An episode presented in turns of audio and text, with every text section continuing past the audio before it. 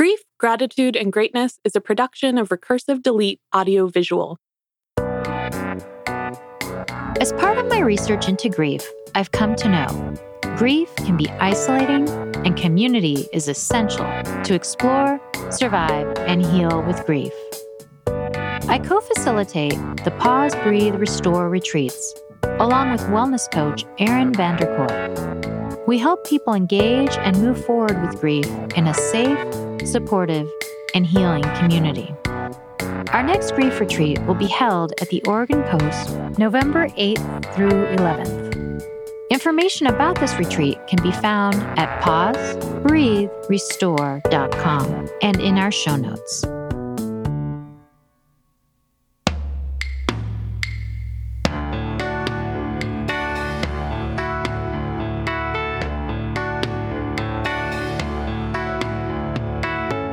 Grief, Gratitude, and Greatness explores our relationship with grief, the gratitude for our humanity, and the greatness we attain when we tell our stories.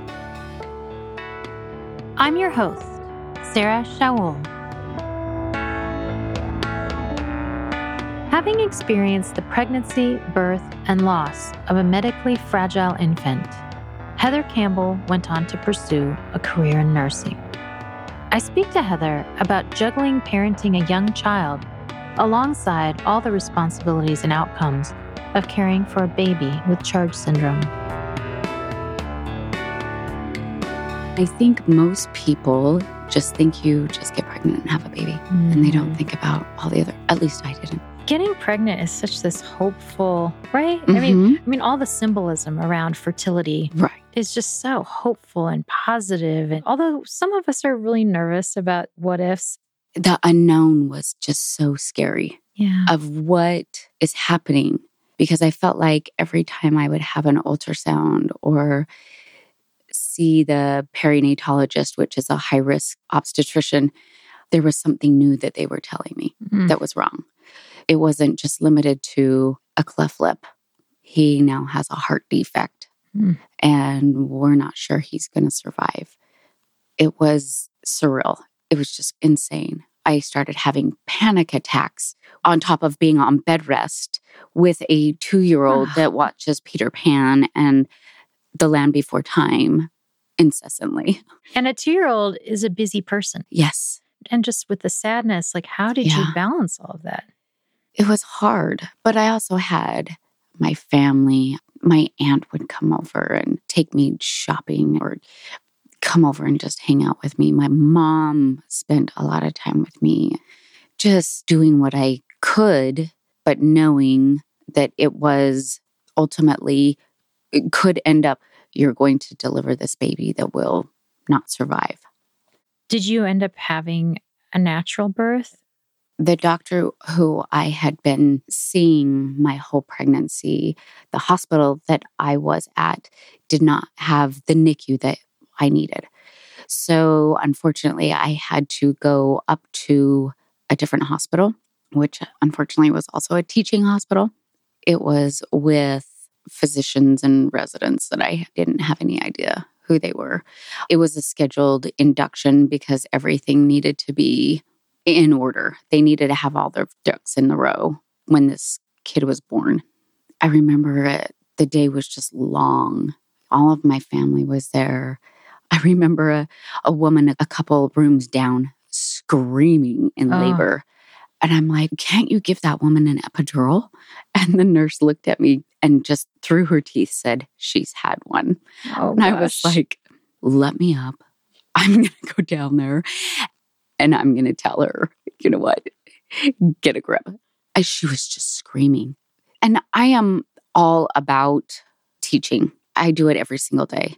In our office, we have students rotate in and out.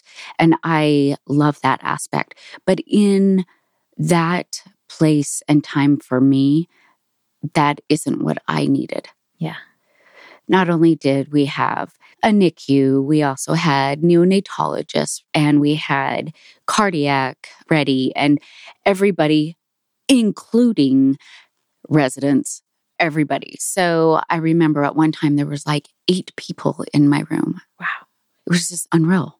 I would imagine there was some sense of reassurance by having all these professionals in the room ready for what was about to happen. How do you balance that reassurance with just these intense gaggle of witnesses to this intimate moment? I had such a great nurse, truly. She actually wasn't initially my nurse, but they asked her to come and talk to me about my son being born with a cleft lip because she had had, as I recall, it was one or two children Mm. born with a cleft lip. She was real with me. She was like, you know, this is what he's going to look like. You have this dream, you're having this beautiful baby, and that's everybody's expectation. She truly set me up with a great expectation. And I imagine you can't breastfeed when you have a cleft lip. Like, Nope. yeah. No. It was pumping. Mm. Yeah. I had a fabulous nurse, just such a fabulous nurse. And my doctor, who had taken care of me for my whole pregnancy, actually came up there Oh, good. and was with me. But he didn't have privileges, so he couldn't. Different hospital. Yeah. But you did have a natural birth. Let's define natural. I had a vaginal birth Gotcha. Yeah. Okay. with an epidural. Okay. Yeah. Got it. Did you get to have skin contact with him afterwards? Or No. he just got whisked away? I got to see him momentarily, but he was taken. Yeah. they took him across the way to Primary Children's Hospital, which is the hospital connected to the hospital that I was at, and immediately took him to the NICU to assess him. I remember the doctors coming back and saying that his pulmonary arteries were better than what they expected. And we would just kind of have to wait and see. But he was already hooked up to, you know, all sorts of machines and Mhm. stuff like that. I think I got to see him the next day. They wheeled me over and I saw him the next day. It was interesting. I remember going into the NICU and there was all of these tiny little babies. And then there is my kid that's seven pounds, four ounces. He looked like a giant in there. Next to the preemies? Yes, yes. He was huge. And were you full term? I was term. Yeah, I delivered on my mom's birthday. Oh, I spent every single day up there. I was lucky enough to live within 10 miles of the hospital. Whereas when I was meeting families in the NICU, there was one family from Idaho Falls oh, that they had life flighted their baby. And I met people from all over that had just packed up their lives and were living on hold. yeah, yeah. Or one parent was here and the other parent was home. Mm. So that was just in itself incredible. Learning everybody else's stories about why their kid is there. Did you find that to be like reassuring in some way, or or did you have this feeling like of community that you weren't alone? Definitely, I felt like we did make friends with this one couple that their kiddo had a heart issue as well. And they were the ones from Idaho Falls. And he would come down on the weekends and she would just stay there. But the most amazing part was, you know, listening to each of our stories and at the end of the day being so grateful for what we had. We had good health insurance. This family had no insurance. Oh my God. I mean, and this was back in the 90s and things were different, but still. I remember getting my first hospital bill in a manila envelope, and it was like 60 pages. Whoa. And I remember thinking, why are they sending me his medical records? And it wasn't. It It's was bills. it was a detailed bill for $120,000. I still have all of that stuff. Back then, I was not a nurse. Now I look at it and I can't even fathom what that would be like because I just remember looking at it then going, oh my gosh, what am I going to do with this? And just laughing because it was just such an astronomical amount. It might as well be a hundred thousand or a hundred million. Like, Right. How am I gonna oh, what kind of payment arrangements can we set up for this? You know, Yeah. Can I send you monopoly money? truly, truly. Or I can grab some from the cash register my son has that with those big Yeah. coins. right. But I just remember from the insurance company getting explanation of benefits. I would get three and four of them a day. Right. I mean, Yeah. I've had medical stuff. Yeah, yeah. And you think, like, how can a human Yeah. maintain a full time job and manage this stuff? Honestly, I learned I learned so many things. When he had his heart surgery, I got a bill from an anesthesiologist who was out of network. I'm like, how do you have an out of network doctor for a surgery? And I remember thinking, how can I prevent this from happening? Well, you can't because you don't get to choose your anesthesiologist. I learned how to take care of him. Every morning I would get up, I would get ready to go. My sister in law at the time was 14 years old, and bless her heart, she spent her summer Oh, babysitting my two and a half year old at the time so I could go up to the hospital every single day. My mom would meet me up at the hospital and we would spend the day there. I would get up in the morning and I would go up there, open his chart, read what the doctors had said, ask any questions. And I learned how to take care of him.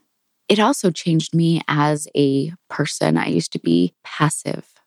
But after you go through an experience like this, you have to become more, want to say aggressive, but you almost have to be hardened and aggressive because I was my child's advocate.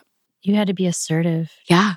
And if I didn't like somebody, the way they were taking care of him, or if they didn't allow me to be part of the care that I felt, then I would go above them to the charge nurse and I would say, Hey, I have a problem with this.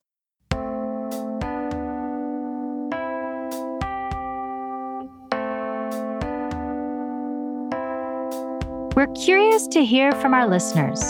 Do you have thoughts or reactions to something you heard in this episode? Or maybe you have an idea for grief, gratitude, and greatness and would like to share some feedback. We'd love to hear from you. Links to contact us can be found in all the usual places, or check the show notes. He spent six weeks in the hospital. We brought him home. We had home health nurses for 16 hours a day. My ex husband would work during the day and I would help take care, plus also sleep because I went back to work at night because we needed the income. I hadn't been working. So we would have home health until about, I wanted to say 8 or 9 a.m. And I would get home at like 2. So I would have that amount of sleep and then have to take care of my toddler and Jordan. That was tough, but it just worked. That's amazing. You guys were able to get the in home health nurses. We had fabulous insurance, You don't hear that very much anymore. right? No, not at all. that in itself just made such a huge difference, especially when he came home and he needed oxygen. He had monitors. He had a trach that I mm. had to learn how to change and suction. He had a feeding tube that I needed to learn how to place because that's how he was fed is through a it was it's called an NG tube and I had to learn how to do all of that Wow. so he could come home. In that six weeks that he was in the NICU, hmm that's when he had his surgery, is in that time, his heart Right. surgery. There's an overarching name for Charge. Yeah. charge syndrome, right? hmm When you were able to bring him home, I mean, nothing about this seems easy, but I imagine just not having to go to the hospital every day, there must have been Right. some sense of relief. But then you're back to work and you're just on this kind of habit trail of sorts, it sounds Right, like, right. just work and baby and toddler and care. And Yeah. how did you survive that? I don't know. Yeah. Honestly, it's not how I just did. There wasn't a choice. Yeah. You do anything for your children. So, how long was Jordan stable at home? We had one stint after he came home for a couple days in the hospital. My grandfather was sick. And so I was making plans to go to see my grandfather, which was about four hours away from where we lived. And I was setting up the home health nurses. I was leaving my ex husband home with him and the home health nurses. I had everything set up that day. The home health nurse had kind of stuck around for a little bit and we were gabbing. We had become friends. I mean, she lived at our house for sure. 16 hours a day. Also, I had become friends with one of the NICU nurses up from the hospital. So the home health nurse was there, just getting ready to go. My friend Julie, who was one of the NICU nurses, stopped by to say hi and to see him. And everything, time stopped right there. Julie walked in to say hi to him, and she said, Oh, he looks a little dusk. He always had a blue hue because he had a heart defect. But this time he looked a little different. She started listening to his heart and lungs and she said, dial 911. And again, that was before cell phones, so I couldn't contact my husband. He did have a pager though. so Julie contacted his company and they paged him and she took me up to the hospital. We arrived, Jordan was already in the NICU and he was on life support. At this point, he was four months old. Yeah. I remember walking in and they have him intubated, you know, hooked up to monitors. And the doctors told us that basically he was brain dead, you know, mm. that he had been deprived of oxygen and that we needed to make a decision. Unfortunately, my mother was traveling. One of the hardest things was that he still had kind of reflexes. So when you'd touch like his foot, and that would just just mess with you. It would yeah. just, you know, I would be like, "Are you sure?" We had a DNR, I do not resuscitate, hoping that my mom would get there. We spent two nights at the hospital waiting we had everybody looking for my mom because she was traveling in a motorhome. So it wasn't like we could call her. I see. We finally got a hold of her. How did you find her?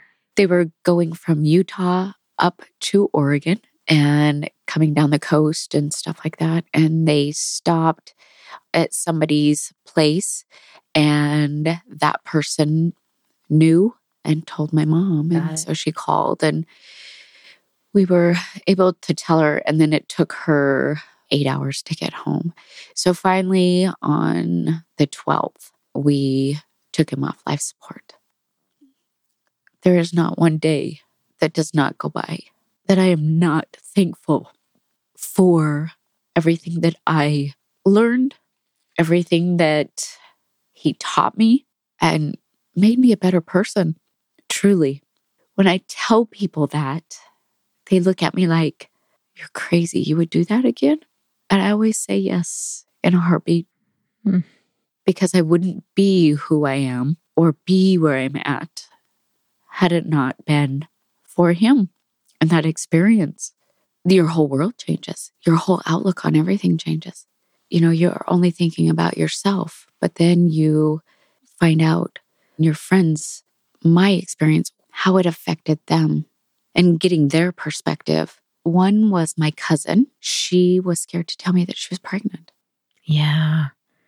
Because I think she felt like I would be upset or, you know, how dare she? But it wasn't like that. I didn't feel that way. But I can see where she was coming from. Friends didn't know how to approach me yeah. or what to say.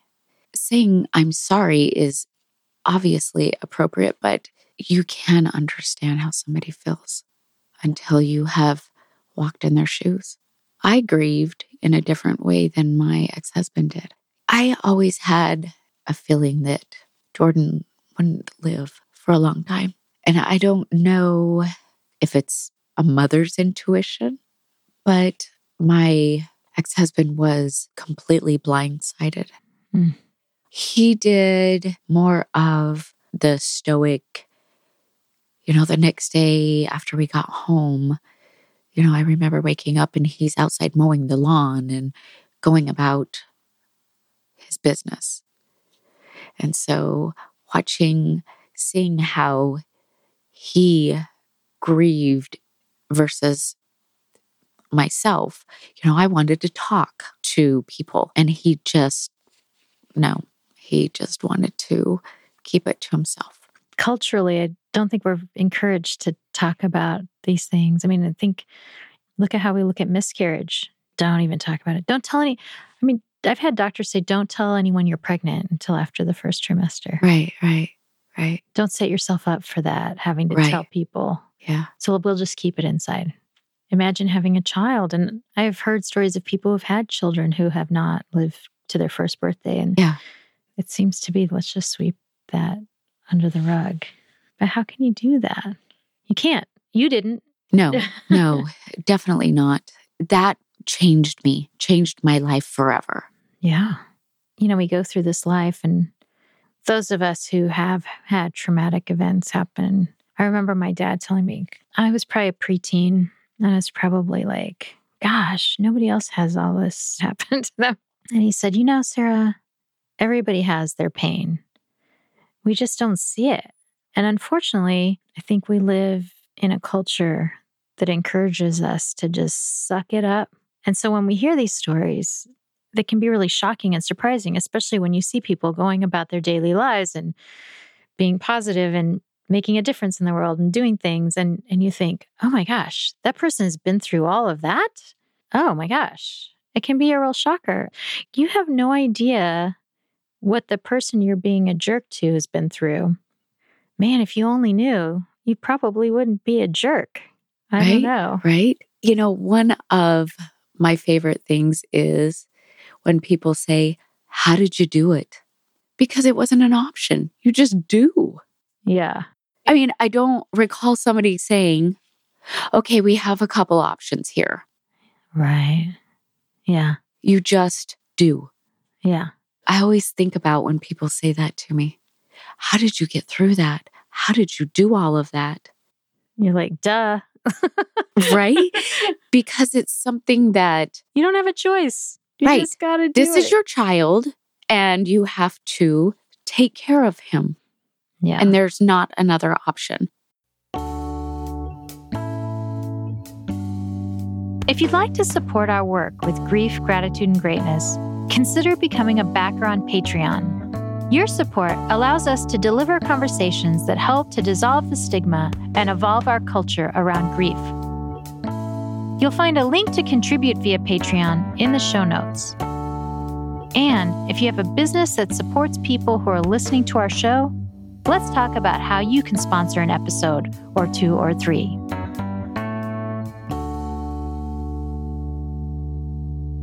I was working full time for an OBGYN office. I had three children. I started taking classes at the community college, finally finished my prerequisites. I think when I started, I was 30 Mm, okay. or 31. Then I was accepted to nursing school and I did work full time, three children, and I did nursing school at night. Dang. Yeah. And I did that for two years. But you knew you wanted to go into gynecology work. So when I first started in OBGYN, I was initially kind of shy about oh, how am I going to have this discussion about sexually transmitted diseases, abnormal pap smears, about anything and everything related to a woman. A lot of people, especially my parents' age, they didn't talk about that kind of stuff. Kids are, it's so much more open now. So, how long have you been working in OBGYN office now? 21 years. Yeah. And it's still really rewarding to you. Absolutely. Whenever we have a patient that has a loss, our physicians come and ask me, Hey, will you share your story? And I am always willing to share my story with people because I want them to understand that they're not alone. That's a lot of pressure on you. You work in an office with how many OBGYNs? Five. Five. Yeah. And you're Yeah. the go to for whenever. Yeah. I met a gal in 2016. She had a 38 week loss. Mm. She came in for her two week follow up, and I went in and chatted with her. Her husband was in the room. So I shared my story, spoke with her. Then I turned to her husband and said, How are you? Yeah. How are you doing? I remember him looking at me, realizing that I'm asking him because he's at his wife's doctor's Yeah. office. Nobody's been asking him that, probably. Never, never. Yeah. yeah. Because, you know, as a woman, you're obviously more tied to all of the feelings because of you're carrying this child, but the partner is just as affected. He looked at me and he said, I am doing okay. And then he proceeded to ask me questions. And he thanked me for acknowledging that he's had a loss as well. Yeah. Then I met some people who had been in my situation. I was working in the office that they were coming to, and I was able to share my story. And I loved that because then they knew that they weren't alone and that all of their feelings were validated Yeah. Yeah. because your mind is your worst enemy. Right? Yes. And you can spiral very quickly into a bad place, especially when you are pregnant and you're scared. Yeah. Everybody thinks the worst. I'm very careful with what I share with people depending on their type of loss.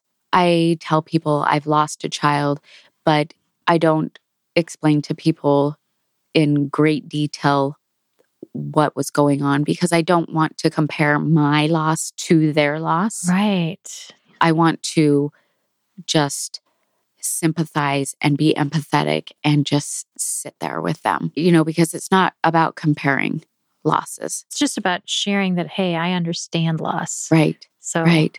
So I don't go into great detail, but I usually will just let them know that if they decide to have future babies, I will be there every step of the way to hold their hand, to listen to them if they feel like they're crazy, because I had that nurse for me to say, I'm scared. And she would just listen yeah. knowing that there's nothing that she can do or I can do to change that, but just having somebody to listen to me say that. I take this very, very personal. I take my job, my patients, what I do very personal. It's something that I take a lot of pride in to be able to help someone else. Grief, Gratitude, and Greatness is a production of Recursive Delete Audiovisual in Portland, Oregon. This episode was produced and edited by Jack Saturn. And me, Sarah Shaul. The music was by Samantha Jensen. Visit us online at griefgratitudegreatness.com. You can also follow us on Instagram at griefgratitudegreat. Subscribe to our show on Apple Podcasts, Stitcher, Overcast, or wherever you like to listen. And leave us a review. Your feedback helps our show and helps us find new listeners. If you have a story of your own that you'd like to share, or topics you'd like to hear more about, we'd love to hear from you. Call or text our show at 503 454 6646 or send us a message via the contact link at griefgratitudegreatness.com. Be sure to let your friends know about us and join us next time. We look forward to sharing more conversations with you.